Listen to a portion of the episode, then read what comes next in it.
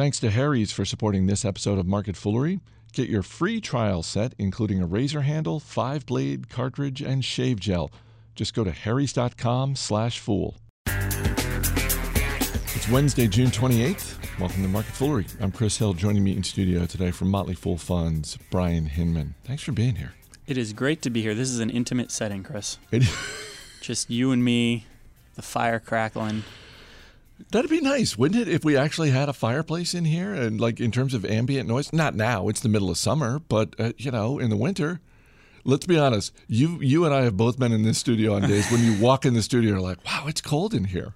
Agreed. And if we're gonna, if if this is the forum for saying what we'd like, I would like a reclining chair uh, and a glass of scotch. Can we make this happen? Here's how the markets are doing. Uh, you know, Siri's interrupting there. Uh, it- we can make the glass of scotch work. That's easy. Reclining chairs, I think then we get into a whole thing with the microphones. And Ah, I see. you know what? We're, we we haven't, I mean, normally li- longtime listeners expect this type of derailment early in the podcast from Bill Barker, not from you. You're picking up bad habits from your colleague It happens. at Motley Fool Funds. Um, let's talk portfolio management and and I was thinking about this coming into the studio today. I think this is a question that we've gotten at the Motley Fool. I would say more so than any other question in the last five years, as we've grown as a company, as we have more members in our services. The question around portfolio management is one that we just get more and more. And so I thought this would be a good strategy week is a good time to sort of um, set aside the news and just focus on portfolio management. Uh, first and foremost, because this is your job at Motley Fool Funds, um, so to the extent that you can th- you can talk about it both in terms of your work and on a personal level. Uh, what is portfolio management? How should we be thinking about it as individuals? Because there are, depending on who you talk to, you can get a lot of different answers. Yeah. Well, to me, portfolio management, and we're just talking about the equity portion of your portfolio because uh, you know, that's traditionally what we do here is we talk about the stock side of things. So we'll, we'll stay true to that. But really, it's it's the science and art of managing your stock portfolio to achieve an intended result. And so there's two pieces of that that we should unpack a little bit, which might lead to a little less satisfaction here. First is it's science and art. Uh, there's no right answer because we don't know uh, what the market is going to do. Uh, if the market, if we knew what the market was going to do, the answer would be you just buy the one stock that goes up the most and you win. Um, the other part of it that I want to unpack is it, we're trying to achieve an intended result here, and the intended result differs based on who you are. And to make it easier, we sort of broadly say, hey, what we're trying to do here is beat the market. But that might not be the right uh, recipe for you individually. So, um, so there are no right answers, and your mileage is going to vary based on what your intended result is.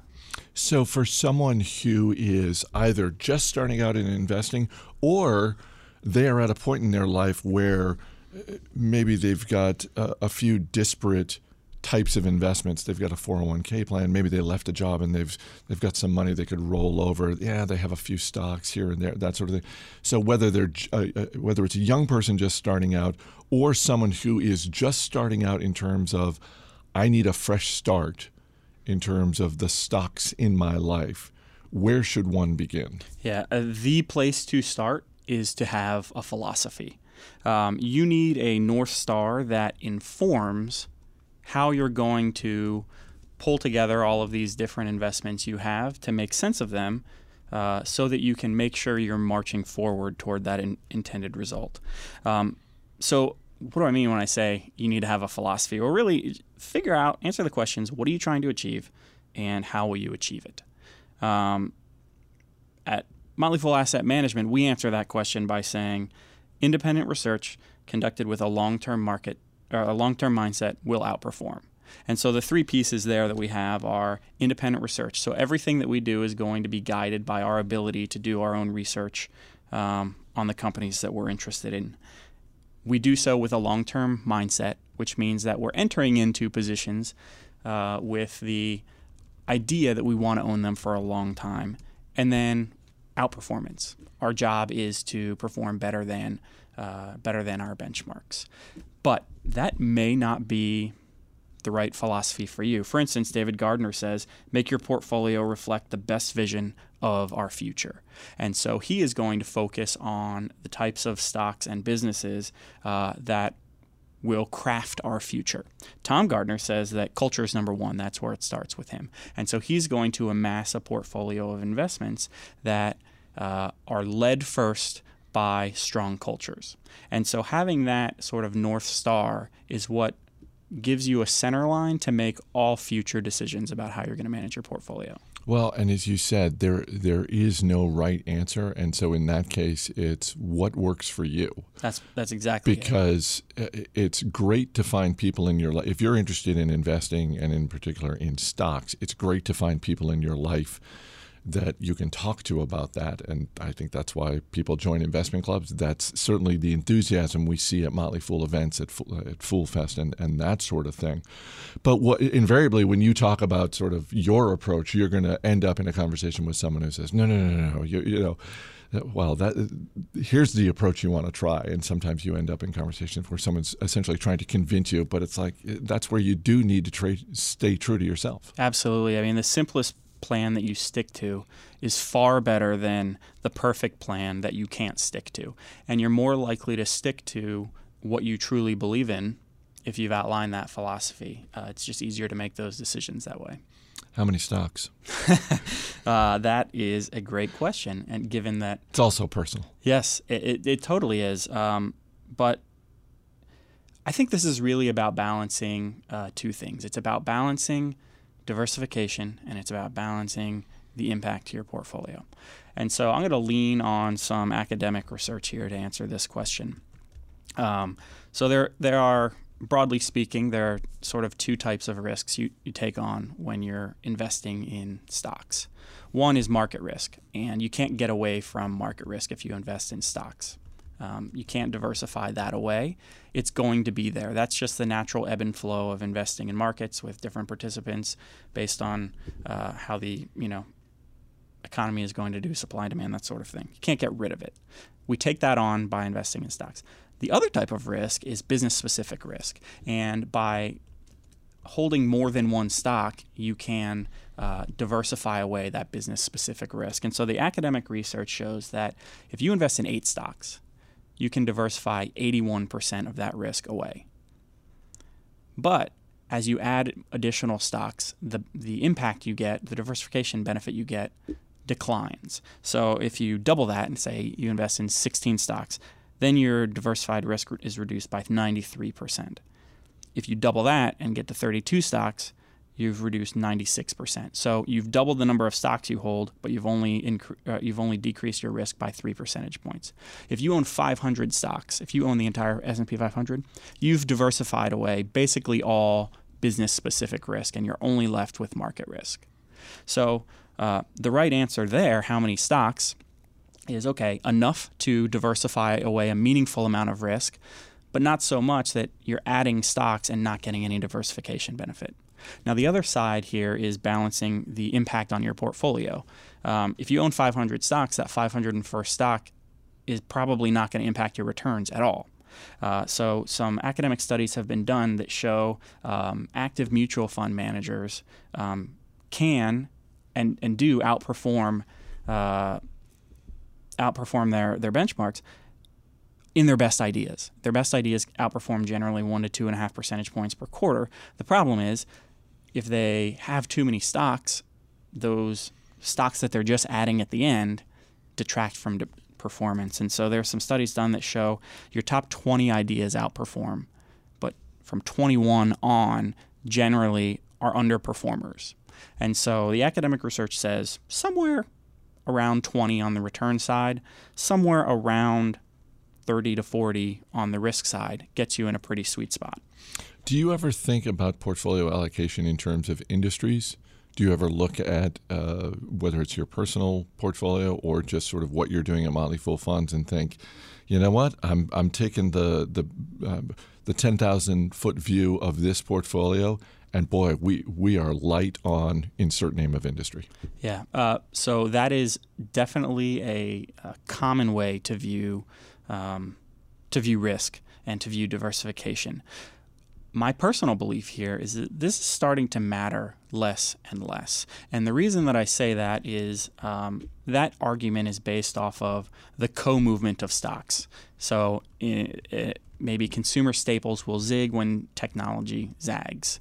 Um, and so you can balance out the volatility of your portfolio by owning across those two sectors.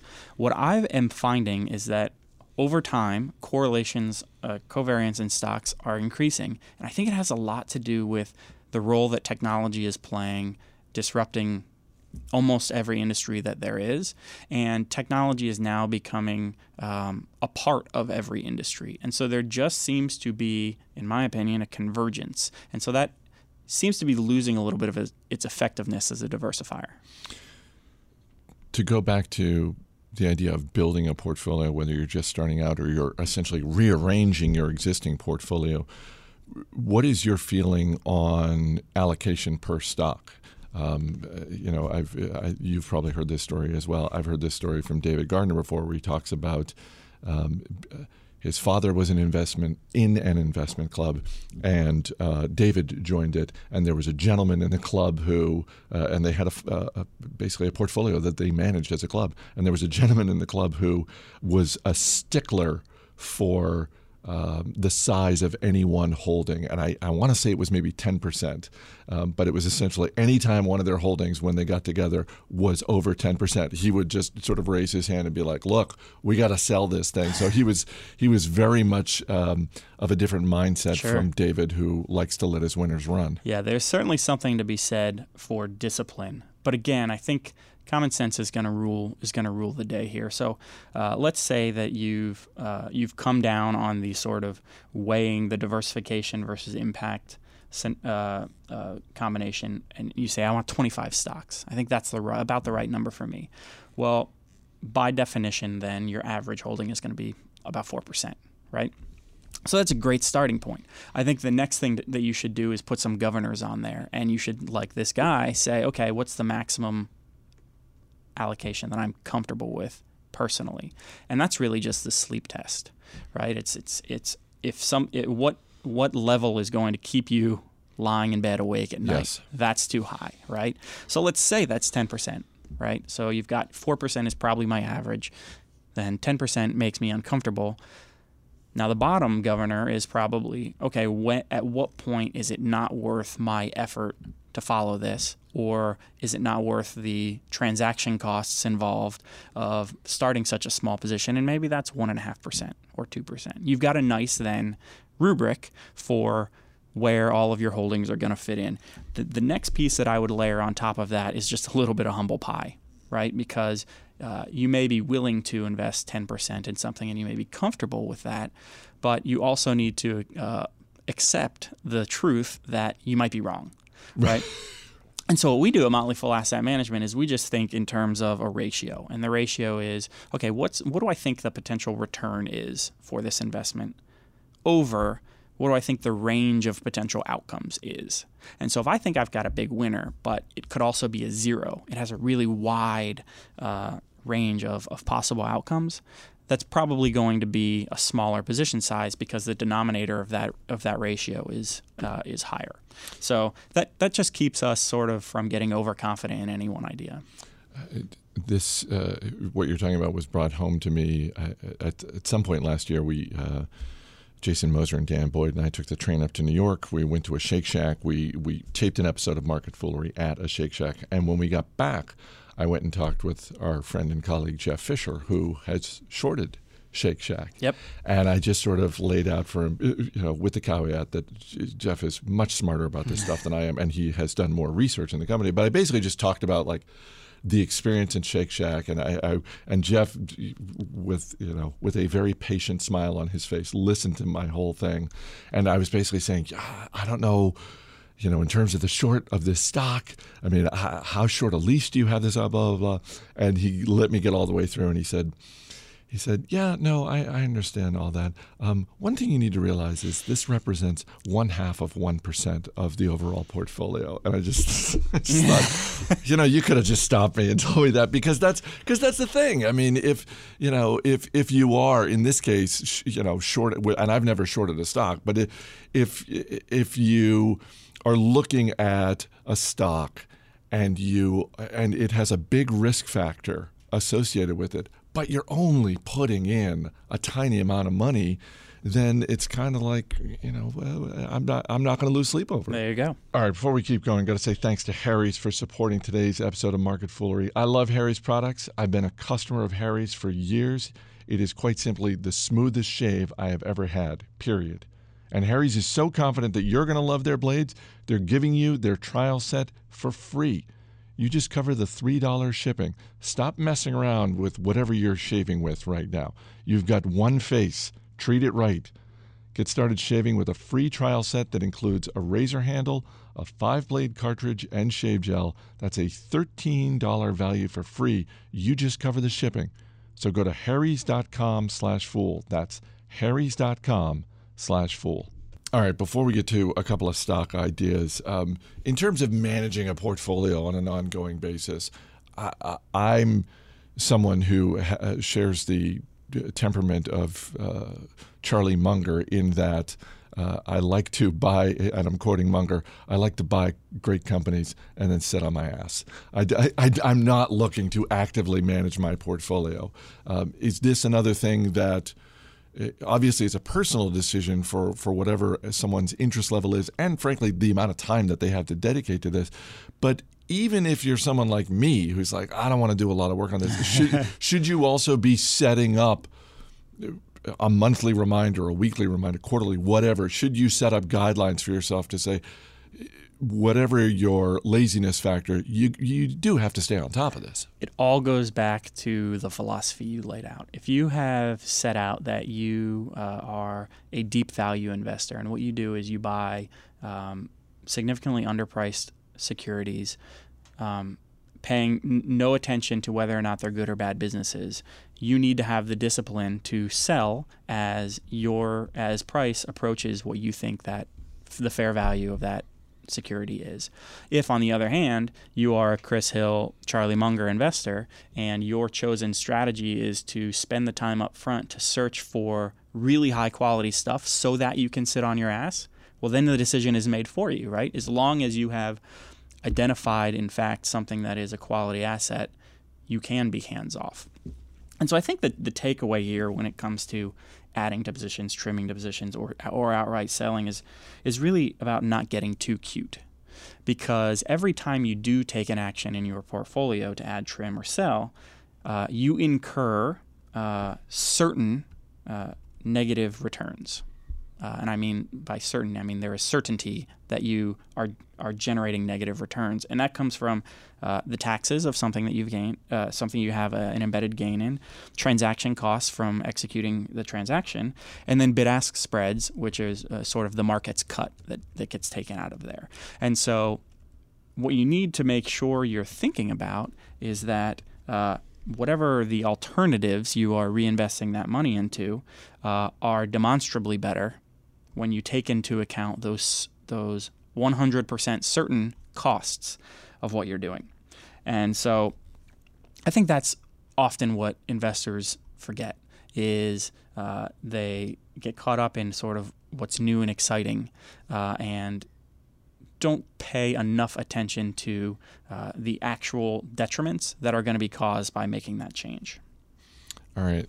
Before we wrap up, two stock ideas, and let's go with one that is more on the stable side because I think a lot of people think that way in terms of I've got uh, a riskier part of my portfolio, I've got a more stable part.